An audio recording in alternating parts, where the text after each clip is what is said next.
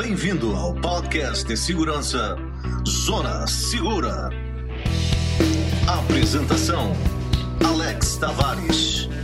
Participação dos comentaristas Moisés Unger e Davi Naon.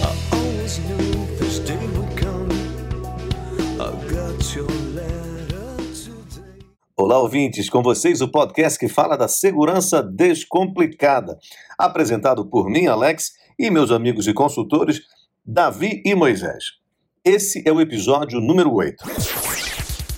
Hoje vou falar de um item importante na segurança da nossa casa, o alarme residencial, mas de uma forma diferente, focado no dia a dia que nós brasileiros enfrentamos, ajudando você a decidir que tipo de sistema mais combina com o seu estilo. Então vamos lá, Davi, Moisés, quais seriam as razões para se ter um alarme residencial? Olá, Alex. Olá, ouvinte, tudo bem? A principal razão é ter um sistema que te avise caso você esteja fora de casa dormindo, se alguém vai tentar ou conseguir invadir a tua propriedade. Tá certo, mas o que procurar na hora de escolher? Olha, a maioria das pessoas se depara com milhares de produtos né, e modelos e marcas diferentes.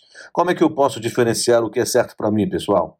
Bem, Alex, essa escolha de um alarme vai depender de algumas variáveis, como se você mora em casa ou apartamento, quanto você está disposto a investir, é lógico, ou do nível de dados que você quer que esse equipamento informe para você. E podem ser desde se a porta da casa está aberta ou fechada, até a temperatura da sua adega, por exemplo. Com isso em mente, você pode começar a procurar o equipamento mais adequado para a sua necessidade. Tudo bem. Como são esses alarmes? Eles se comunicam com quem? E por quê? Alex, basicamente os alarmes têm dois grandes grupos. Um que você paga mensalmente para uma empresa de alarme receber os seus alertas e outro grupo que os alertas são diretos para você.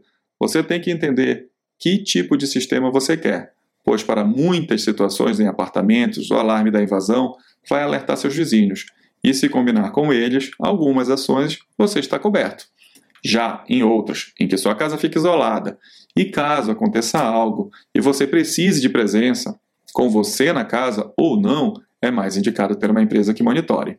Além disso, preste atenção para a comunicação entre o sistema e o teu celular, ou até a central de alarme. Se for apenas pela internet, evite, pois os serviços, ainda no momento que falamos, têm uma certa instabilidade. Assim, como você deve ter uma bateria que alimente o alarme caso haja queda de luz, procure um sistema que tenha pelo menos dois caminhos para informar, seja ele linha fixa e celular, ou seja internet com um deles. Então é só isso? É só decidir por um modelo e as suas funções e aí já posso comprar um alarme? É mais ou menos assim? Alex, aí entramos no perfil do usuário.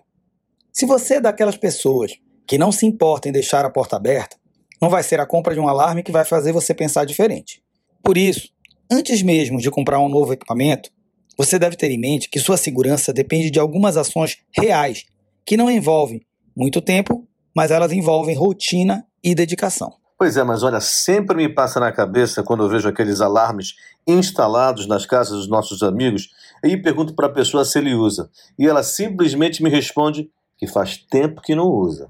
Alex, esta é uma excelente pergunta e a resposta começa bem na hora que você instala o alarme. São algumas regras que não são obedecidas e geram uma inundação de falsos alarmes ou alertas desnecessários.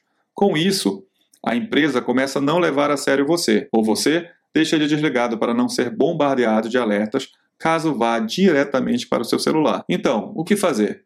Respeitar as regras de instalação, como não colocar sensores de presença na frente de uma luz variável, como uma janela, e escolher bem os modos que o sistema estará armado, que são basicamente três modos. Um para dentro de casa, um para quando você sai, e um terceiro que você define todos os parâmetros. Muito bem, amigos. Por fim, eu queria perguntar sobre esses aplicativos que controlam os sistemas residenciais. Vocês podem explicar melhor como funciona e qual que eu posso escolher? Alex, basicamente, todas as soluções funcionam de maneira bem parecida. Recebe informações e manda para o seu smartphone. Eu indicaria um sistema em que as câmeras e os sensores estivessem no mesmo aplicativo, porque assim você pode ter um maior controle sobre os alertas e que câmeras visualizar em cada caso. A boa notícia é que todos os grandes fabricantes aqui no Brasil já possuem sistemas assim. Muito bem, meus amigos, chegamos ao final de mais um Zona Segura. Espero que você tenha gostado, tá? Você que está com dúvidas em como preparar melhor a sua casa e como fazer um plano de proteção, pois sei que alguns de vocês podem ter passado por essa situação que comentei aqui, né? Nós pedimos que entrem em contato conosco através das nossas mídias sociais e teremos maior respeito e prazer em ouvir a sua preocupação e o seu evento. Voltaremos aqui em 10 dias e falarei um pouco mais de como manter você, a sua família e a sua casa bem mais segura. Não esqueça que na descrição do podcast estão todos os links que mencionamos aqui e que podem te ajudar a te preparar melhor se você precisar, tá bom? Um abraço e até a próxima.